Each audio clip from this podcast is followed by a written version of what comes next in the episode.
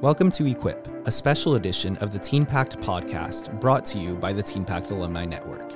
Here, we provide tools and resources to help you navigate your career, grow in your faith, and equip you to glorify God through your talents and passions. Thanks for joining us.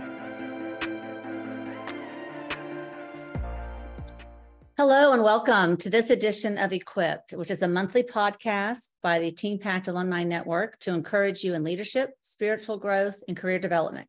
My name is Carlin Sullivan, and I will be your host today. And I'm really excited to speak to our guest this afternoon because it's someone I know quite quite well. I'm happy to introduce you to, to my son, Patrick Sullivan. Patrick, welcome to the podcast. We're excited you're here. Glad to be here. It's a, a I've never been on a podcast before, so you know if it's a if you do it with my mom, it's a pretty uh pretty okay. unique experience. All right, so we'll just try to cut out the mother son thing and try to be as professional as we can, but we'll have fun doing it. So yeah. Um, well, before we get started on our topic today, tell us a little bit about your experience with TeenPact.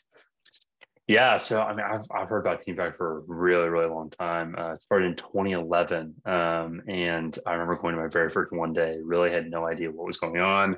Um, I just knew that I was going to make a bill, and I think it was on like making National Hot Dog Day or something. Um, and you know, from then on forth, I was I was the I was essentially the state coordinator's kid. I was always the the guy who really would try to find a backdoor way to try and get his bill to the top of the docket, or I would. I don't know, like never really get the memo. It's like, hey, you probably shouldn't speak for 30 minutes in the well or something crazy like that. Um, but no, I just did the one day a lot. Um, had always shadowed four day classes without being a student and just kind of saw glimpses and really looked up to a lot of guys uh, and girls that were all involved in TeenPact, whether those were student staffers or interns or program directors, um, or even people on leadership. And, you know, as I went to my first four day state class in 2016, I um, just went through that for a couple years, eventually staffed in 2020 and 2020, uh, 2019 and 2020 and uh, eventually got the opportunity to be a, traveling intern with the ministry in 2021. Um, and you know, throughout my entire time in TeenPact, I've just learned countless lessons and experiences that have really, really stretched me, and so many stories that I've even you know still mention in job interviews and internship interviews today. Um, and I'm excited to kind of share you know how I've been able to correlate those experiences you know that I've learned in TeenPact how um, from what I've learned, especially where I am right now in college, um, and how that's just really you know applied to my life and, and how much that TeenPact can truly teach students that very valuable lessons that not only you know pertain to you know the political world or the community leadership world, but you know into multiple different industries that you may want to pursue you know after school. So hope to be able to share that with you today. Well, great. So where are you in school? Um, what year are you in, and what are you studying? Yeah, so I uh, I'm currently about to go into my junior year at Auburn University, located in Auburn, Alabama. Uh, I'm majoring in finance with a minor in political science. Um, you know, went into my freshman year in the fall of 2021, right after uh, my internship with TeenPact, um, and have really loved my experience at Auburn. Have really built some really amazing friendships and really just awesome Christ-centered community. Being involved and plugged into a church or a local church there in uh, in Auburn, Alabama um, and it's just been able to you know be amazing not just to be able to you know be in a new environment especially coming from you know being homeschooled for a large period of my life uh, but being able to you know really just do something that's very out of state um, and you know be able to build up really solid community and also be involved in multiple different extracurricular experiences that have been able to you know really stretch me but also have given me amazing leadership opportunities to be able to not only you know grow as a freshman you know when i came into college but also to be an upperclassman you know coming into this next semester. Mm, that's awesome. You know when i your dad and i were going through college and getting ready for our careers it was enough to have a really good gpa and some leadership opportunities on the college campus. And that typically opened doors and you got interviews and things like that. But it seems like things are changing. I think when we went were going through you know career recruitment I think like a 3.0 was good enough to actually get you into an interview. And now it seems that that GPA is much higher now, which would not have fared well for me, I don't think. But anyway, um, it seems like there's been a huge push um, since I was in school, which was quite some time ago, and the value of internships. It seems like employers are wanting more of on the job experience to show whether or not you have the skills that they're interested in. And for a, a student going through an internship, I think it's very telling of whether or not this is an industry you want to pursue. I know many people come out of internships and say, how you'll say, how's your internship going? And I, I don't like it at all. I'm like, well, then that was the value of the internship. You know, that's not for you.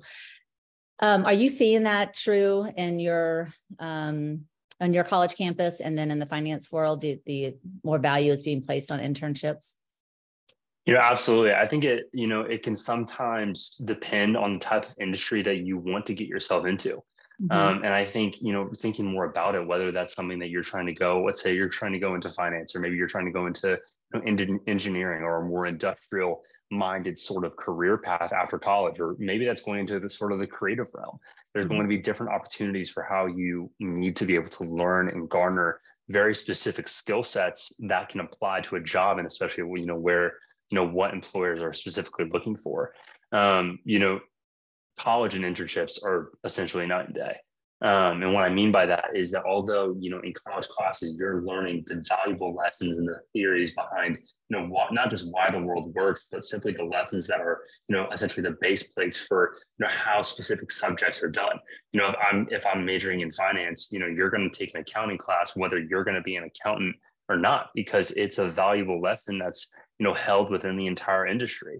Um, and I'm not going to go be an accountant. I'm doing something. I'm trying to pursue a career path that's very different but the lessons that you take from each of these different classes that you take you know within your specific major you hopefully get to apply those specific skills to an actual real world experience um, which can be found in internships um, and that's definitely been something i've been able to learn a lot um, i was uh, this past summer i was able, able to have the opportunity to intern with ameriprise financial. Um, and in that specific scenario i've been you know working in excel trying to balance and reallocate different investment products across many different client investment portfolios learning about more investment products and how you know when you're working on different changing markets whether that's you know locally within the us or maybe that's working into global market funds or anything um, any sort of investment products that are reaching outside of the us or maybe even going not just into the stock market maybe even going into fixed income which are more focused on bonds.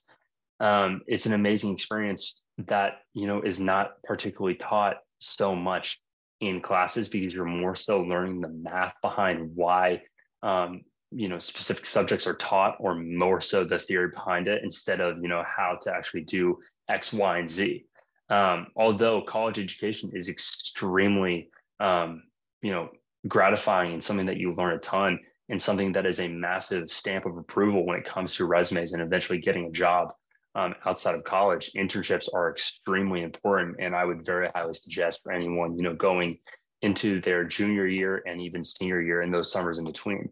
Um, but I mean, never to, um, I don't want to ever try to overstimulate like, oh, you need to work boom, boom, boom, like on internships and in corporate settings and working with different, you know, high level, you know, intelligent employees with different companies but you know, especially you know, after your freshman year, go do something fun for that summer. You know, I worked at a summer. You did. What, what did you do after your freshman year? Yeah, after my freshman year, um, there were buddies of mine that I knew that were going to work for these these banks and and and and other you know small investment firms. But I was like, you know what, I feel like this is one of you know a, a summer that I can really just do something that's very creative, something out of the box. And I worked for Pine Cove in Columbus, Texas, right outside of Houston, mm-hmm. and that was an amazing experience. Although there's a lot of lessons from you know being a camp counselor for you know middle schoolers that may not specifically apply to how I'm going to hopefully reallocate an investment portfolio.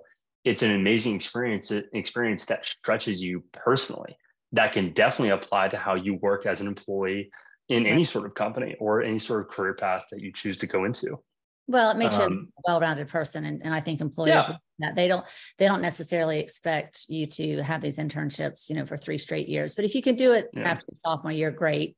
That's kind yeah. of you know, gravy. But going into your senior year, those junior um, summer internships are super important. Um, in addition to you have an internship you do have to maintain your grades but i see your point on you know not everything is taught in the classroom and not and not all fields require an internship nor a college degree i mean there's lots of wonderful careers out there that are in the trade industries, and those would be more apprenticeships. So when we say internship, really for um, a trade, it could be an apprenticeship, which is just as valuable in that particular field. And both are wonderful career paths to take, depending on what your interests are.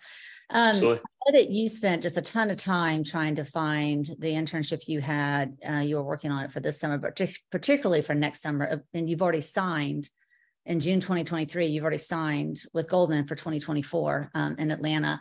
But I know that you were talking with so many different companies and you were always networking and having these calls. First of all, I want to ask you this. How how did did you ever feel like it was intimidating to have these calls with these individuals? 100%. Yeah. Um, especially from the beginning. Yeah. How do you get uh, over? How do you make yourself do this? Absolutely. You know, you have experiences like that, especially when you're in TeenPact. You know, when you're a 13 year old having to present your bill in front of you know 50 to 100 students, whether they're at your state class.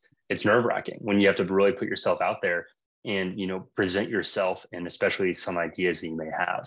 Um, and I even remember from freshman year where I wanted to reach out to different high um, high level individuals or even you know individuals that may have just graduated you know two years ago but had really had some years of experience especially within the finance industry that were working for companies that i hoped to be able to you know intern for in, in a possible summer in between my junior and senior year and hopefully be able to work for full time out of college. Um, and in those networking calls that you talk with different individuals it's extremely intimidating but it's almost like this massive hedge that you eventually need to sort of jump mm-hmm. over until you really get to have those opportunities to ask questions to learn more and if in, in those calls if you truly put yourself out there and you have the and you're able to communicate well about why you want to go into a specific industry and why you want to you know build a relationship and learn from that specific person that you're talking to that works with a specific firm they will see that sort of drive that you have and that sort of wanting to learn and to ask questions. And you learn every single call as it goes on on how to carry a conversation well, especially when you're in a professional environment, when those people are taking specific points out of their day, when they could be working on projects that they have, you know, on tasks and on hand to be able to talk to you and hopefully give you some piece of piece of advice. So right. very intimidating, but you eventually learn. And I think most people want to you know extend a hand down to help someone as particularly if they had been helped by somebody you know just yeah. to give those few minutes and so uh talk a little bit about how you find those people the importance of networking you explain that um, or mm-hmm. having these networking calls how do you find the people to actually call yeah, I, honestly, the first word that comes to my mind is LinkedIn. Uh, mm-hmm. if you uh, don't know what LinkedIn is, simply just go on the App Store and, and, download it and just make an account and just look at it um, essentially on LinkedIn, you are looking at multiple different profiles of, of, of different employees across hundreds of thousands of different companies and different positions and different experiences. And you kind of get to see a virtual resume of what that looks like. So I'll take for this for an example um, for a while in the past couple of semesters, I really knew that I wanted to hopefully try and build some connections at JP Morgan in New York City. Um, so I would go on LinkedIn and I would type in, uh, you know, invest. I would type in keywords like investment analyst or associate or portfolio manager or investment specialist or whatever. Things that for you know different different job titles that pertained to specific industries. You know, I was able to build up connections with people that I personally knew, or people that you know were different students or alumni from um, from Auburn University as being a student there, I was able to be like, oh wait, there's this Auburn grad who you know works for J.P. Morgan in New York, and from there you have to realize you're like, okay, well, how do I contact them? You know, one of the biggest things that I learned is that messaging someone through LinkedIn is not honestly is not the most um, effective way of truly reaching out to a person, and an email is one of the best ways you can try. Um, and you know, probably the first question that comes to mind is like, well, how do I get this person's email? Like, I have no idea what it is. If you simply type in a specific company's name and then the words email format into your search browser, RocketReach or different other companies will show the different email formats that you need to be able to use if you want to reach out to a specific employee in that company. Now, don't take this for example, like don't email the CEO of Lockheed Martin and think that it's going to work. That's not what I mean. Um, but for a lot of these, you know, sort of um, entry level jobs at these specific companies, let's say for JP Morgan example, as meaning in using in, my, in, my, in this example specifically, um, I would take, you know, jane.doe at jpm.com. And that was email format. And I would just insert their name and I would just try it out. And, you know, if it didn't work, I would get an email back that said like, Hey, this is not an email or it's a canceled send or whatever. But if I didn't get that back, it's kind of like a sort of a sign that, okay, that was most likely their email. And, you know, sometimes you got to send out 15 to 20 emails a day and maybe you'll get one response back. and sort of as you just keep grinding and some people are going to be able to take time out of their day to be able to you know schedule calls and as you sort of plan that out in your calendar especially you know when you're using uh, you know uh, emails like outlook or gmail that have calendars connected to them you can mm-hmm. send calendar invites and schedule calls and sort of just put yourself out there so you know using linkedin just to find people and then using that strategy for email formats was definitely the most effective way of how i was able to you know build connections and then you just kind of go from there. What about friends of friends? I would always i saw that you would often you know talk to dad nice friends about oh he's in this industry and you'd grab coffee and that led to four more contacts and that talk a little bit about that. How important was that in your networking success? Absolutely. There were people that you know went to you know growing up that i'd always talked about um, that were in the finance industry that um, you know, you know my dad knew um, as being someone who was in the finance industry, but they grew, grew up going to church with them. They were essentially like a family friend, and I never really thought about you know like wow, like although I've I've known this this one family or this one father of this other family because you know we would have cookouts together on Sunday nights or whatever. Maybe I can actually talk to him about you know what he does for a living and what he's been doing for about 20 to 30 years in his career and it sort of changes your perspective. And I never want to encourage someone to, you know, be like, oh, now you are going to use this person so that you can gratify yourself. Not at all. That's not what I mean. I'm more so focusing on, you know, trying to build out relationships with people and trying to ask questions because you know that they are further along than you and you want to learn and they understand that where you are coming from, you know, as a student that's trying to get a career in a specific spot because they were in your exact shoes. Obviously, in a different age when the internet wasn't something that they could use to you know use linkedin or use email formats or anything like that mm-hmm. um, but if you are able to sort of you know talk with people that you know whether that's from your church or your community or family friends or even direct family that will sort of start to you know build out relationships and build out connections that you know if you have a you know a good relationship with that person they can be like hey i know a colleague of mine who would also love to be able to speak with you because of the conversation that we've been able to have today and didn't that happen with you at, at JP Morgan? Because you were kind of far, you were kind of pursuing them at the same time that Goldman Sachs was happening. Didn't some of those contacts happen because someone entered, made that connection and it wasn't a cold call or a cold email per se? 100%. Yeah. Um, so being a part of, yeah, absolutely.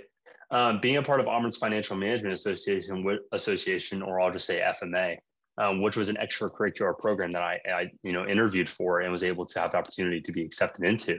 Um, through that program, there were a lot of Auburn alumni and people that I was introduced to personally because they would come down for Auburn football games or anything like that, or were, you know, were in that program before they, you know, graduated from Auburn, you know, a year back or two years back, that I was able to be introduced by, you know, our local advisor, who is Tracy Richards, who's been you know, enormously helpful in, in helping me, you know, in guiding me on how to, you know, get your foot in door into the high level finance industry, whether that's focusing on investment banking and asset management, which, you know, is sort of crowded by a lot of kids who, you know, go to Ivy League schools and, you know, don't come from Southern state public schools or SEC schools or anything like that. Right. Um, and, you know, through that experience, you, you soon learn about how important it is to build out at least one relationship and it's so much better than just doing nothing and simply just putting your application in the in the box and pull full of hundreds of resumes mm-hmm. um, and in that experience you know I, I, remember you know being introduced to one person at jp morgan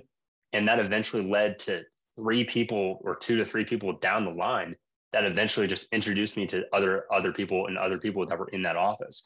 You know that will eventually help you again you know when it comes down to you know they're picking out resumes to see who's going to get interviews because three or four different people in a specific office in a part of a branch or sector within a company such as jp morgan will be like hey we've all talked to this kid and we really like him and yeah. that will sort of you know give you an opportunity to get an interview hopefully.